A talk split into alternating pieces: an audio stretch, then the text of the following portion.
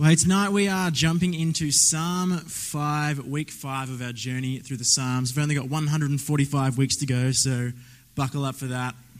Um, just kidding. This is our last week, actually, but some of you are getting flashbacks to Revelation for a moment of our nine months there. Hey, uh, we need God's help as we do this, so let me pray. Heavenly Father, we thank you for your word, and we thank you that when it is read, when it is spoken, Lord, your voice is heard. Thank you, Lord, that tonight you will speak to us. And Lord, that as you do so, you will be working within us through your Holy Spirit. Father, we pray that tonight we would leave different as to how we walked in, and we pray this all in Jesus' name. Amen. Well, life is messy. Life is full of adversity.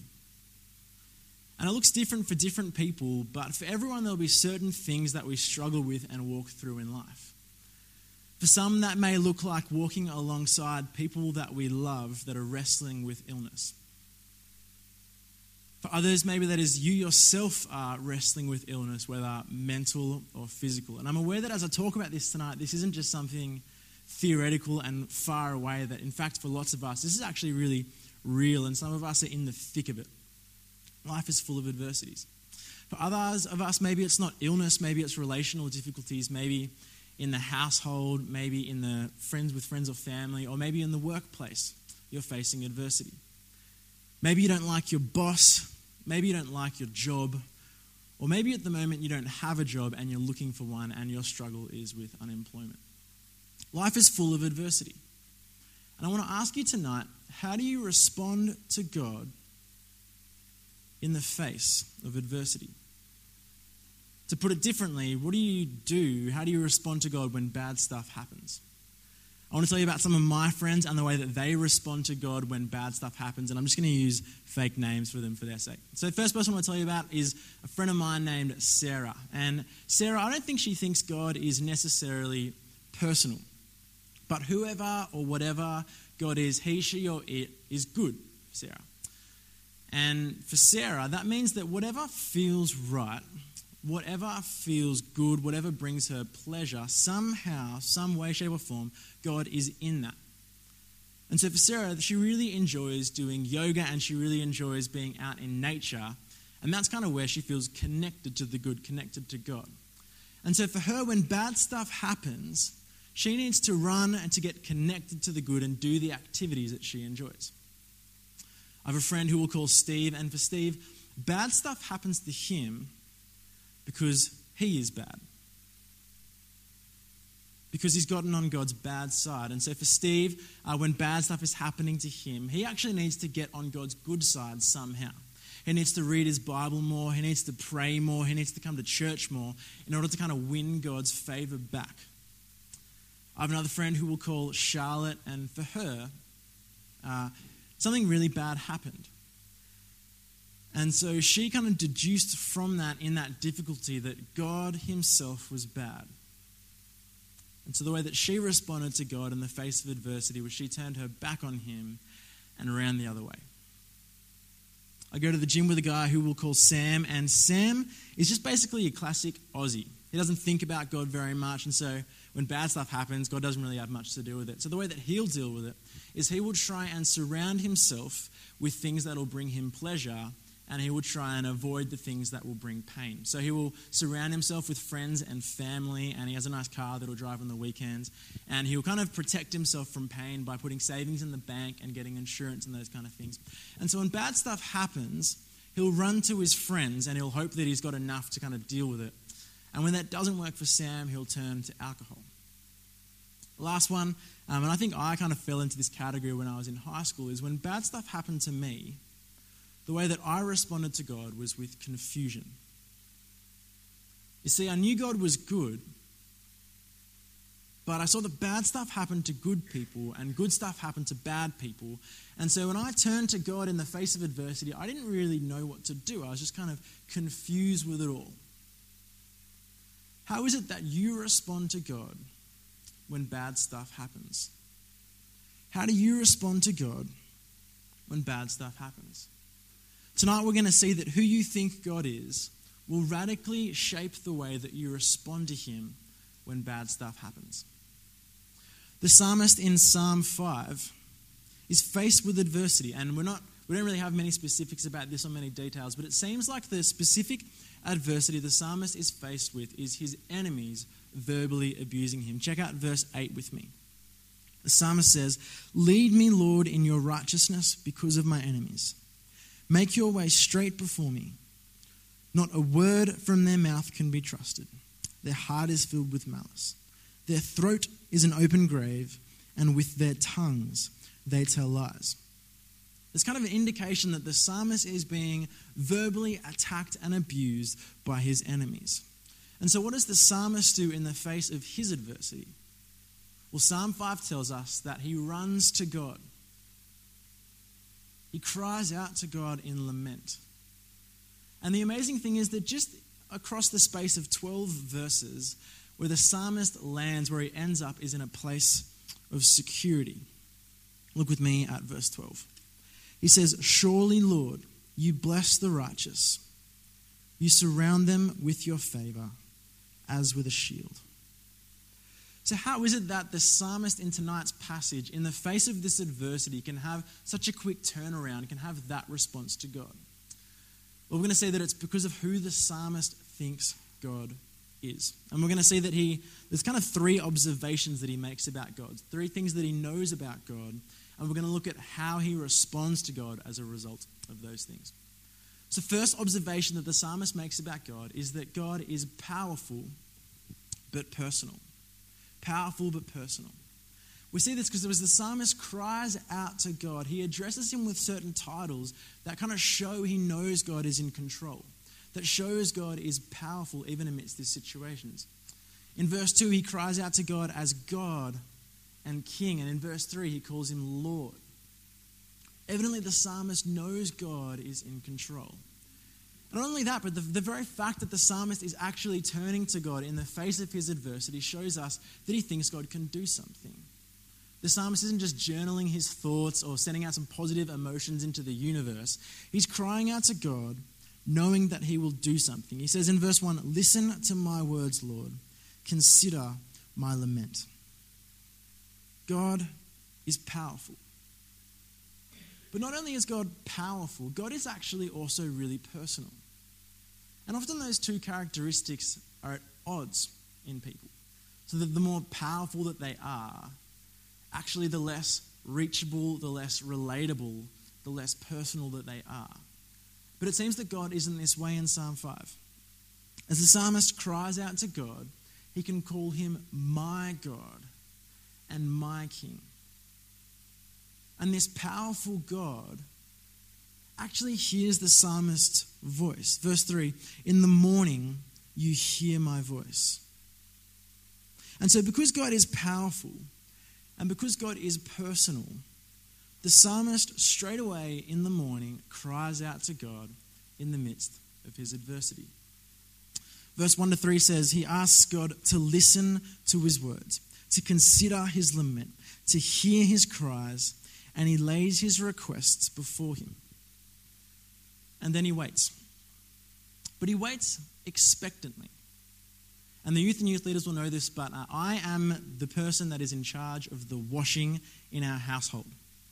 And when I do the washing at home and I go to hang it up, I am not waiting expectantly for the washing to dry. In fact, sometimes I'll just leave the washing up there for a week. I've got towels on the washing line that have been there since Tuesday because if they're up there, then it rains and they've got to dry again, then it'll rain again. And terrible, but I don't really care. They'll be there when I come back. I'm not waiting expectantly for them to dry. But Lauren and I are going on holidays in a couple months. And Lauren and I are waiting expectantly, excitedly, and eagerly for those to come. That is how the psalmist waits for God to answer his prayers. And that is how we can wait for God to answer our prayers. You see, because God is personal and because God is powerful, in the face of adversity, we can run to Him and we can cry out to Him knowing that He will hear our voice. Second observation that the psalmist makes about God is that God is good. God is good. Now you might be thinking, hang on, as the psalm was read out, I didn't really get the idea of a God that was good. I didn't really get the image of a God that was good. In fact, I got the understanding of a God that seemed like he was the opposite. There's some pretty strong language in the psalm. Verse 5 says that God hates all who do wrong. Verse 6 says that God destroys those who tell lies. It says, The bloodthirsty and deceitful you, Lord, detest. Verse 10 says, Declare them guilty, O God. Let their intrigues be their downfall. Banish them for their many sins, for they have rebelled against you. And this doesn't sound like language that is describing a good and loving God. It's language of a God that would destroy and detest and banish people from his presence. It's pretty strong language. But it seems like in this psalm that God is opposed to certain people. Verse 5 and 6 the arrogant, those who do wrong, those who tell lies, the bloodthirsty, and the deceitful. And we don't really like the idea of a God that would hate anyone, that would destroy anyone, that would detest anyone. It's heavy stuff, and it, it sits uncomfortably with me, and so I'm sure it sits uncomfortably with you. You see, I think we in our society really like the idea of a God that would treat everyone the same, regardless of who they are or what they've done. A God that would treat everyone the same without distinction. But can you imagine if a judge treated everyone the same without distinction? That would treat everyone the same regardless of what they've done or who they were.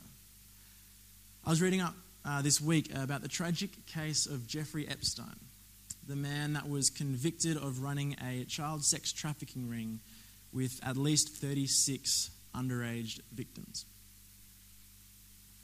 And as I was reading about that case, it made me feel sick to the stomach. You see, the parents of those children, of those victims, would have been crying out to God for justice to be done. And it is right that we, along with those parents, cry out for justice to be done. And can you imagine if that man, before the judge in the court, had the judge just say, you know what? You can just go. Free of charge, you're let off. Don't worry about it. That would be incredibly unjust that would actually make the judge a bad judge. You see, we don't like it when those that have wronged us just get off free of charge. We don't like it when those that have wronged others get away with it. We actually want to see justice done. And so, for God to bring justice to those who have done wrong is actually a really good thing. For God to hate evil actually makes him really good. It's a function of his love, it's a function of his goodness. But not only is God good because he's opposed to bad stuff, God is good because he is a God that is loving. Look with me at verse 7. The psalmist says, But I, by your great love, can come into your house. The psalmist in this statement recognizes that God is good and that God is loving. He says, It is only by your great love that I can enter your temple, that I can enter your presence. It's not by anything that's within the psalmist that makes him good enough to enter God's presence, but it is because of God and his great love that the psalmist can appeal to for that reality. So, how does the psalmist respond to God in his goodness? He does three things. First of all, in verse 7, he bows down towards God's holy temple in reverence. In verse 8, he asks God to lead him in righteousness. And in verse 10, he asks God to declare the wicked guilty. God is good. And so we, along with the psalmist, in the face of adversity, can worship him. And last observation that the psalmist makes about God is that God is secure. Verse 11 to 12 says, But let all who take refuge in you be glad. Let them ever sing for joy. Spread your protection over them, that those who love your name may rejoice in you. Surely, Lord, you bless the righteous. You surround them with your favor as with a shield. The psalmist is saying that those that are righteous will be blessed by God. They'll be protected by God. They'll be secure because of God. And for the psalmist, this would have looked like the fulfillment of the promises that God makes to the Israelites in Deuteronomy 28. The kind of promises of physical protection and prosperity and security. Things like the provision of land and the provision of crops and livestock and children. This is what the psalmist would have enjoyed. This is what God promises to those that are righteous. But as we've noticed in this psalm, God will treat the righteous people in a particular way. To the righteous, they will be able to pray to God and worship Him and to receive His security and protection. But the wicked will be treated quite a different way. And as I was reading this psalm over the last few weeks, I had to ask myself the question Who am I? Am I the righteous person in this psalm? Can I pray this psalm as the righteous person? Or am I a wicked person? And if I prayed this psalm, I would just be declaring guilt over myself. Who am I? And as I thought about it, I realized to myself that I'm actually guilty of many of the accusations that the psalmist brings against those that are wicked. I am arrogant. I tell lies. I deceive. In fact, even King David, who is the, the many of the Psalms are attributed to, he's a righteous person in many ways, but in many ways he's also wicked. He committed adultery with another man's wife, and then he ordered the death of that man. It seems like a pretty bad thing to do. And I wonder if you yourself turn the spotlight inwardly and look deep down in your heart, you might actually realize that there's many things in this psalm that you are guilty of too. And so, who are we? Are we the wicked in this psalm or are we the righteous in this psalm? This passage is actually quoted by a guy named Paul in the book of Romans. So, if you want, you can flick there with me. Um, it's after a book named Acts in the New Testament. Paul quotes this psalm. He quotes verse 9 of this psalm in Romans chapter 3 to make a point about a particular group of people. Look with me at Romans chapter 3, verse 13. Paul says this He says, Their throats are open graves, their tongues practice deceit. Paul directly quotes the words of Psalm chapter 5 in order to make a point about a certain group of people that are wicked. And so, who are those people that Paul is talking about? Well, cast your eyes with me a little bit uh, further up from Romans chapter 3 to Romans chapter 3, verse 9. Going to read from halfway where Paul says this. He says, For we have already made the charge that Jews and Gentiles alike are all under the power of sin. As it is written, there is no one righteous, not even one. There is no one righteous, not even one. And as we read Romans 3, we come to the realization that we ourselves, along with King David and along with Jeffrey Epstein, are actually all caught up in the injustices of this world. That we all fall into the category of the wicked in Psalm 5. That we all deserve the declaration of guilt that is brought upon the wicked. But the good news is, is that Psalm, uh, that Romans 3 doesn't end there. In fact, Paul carries on. Pick up with me in verse 22.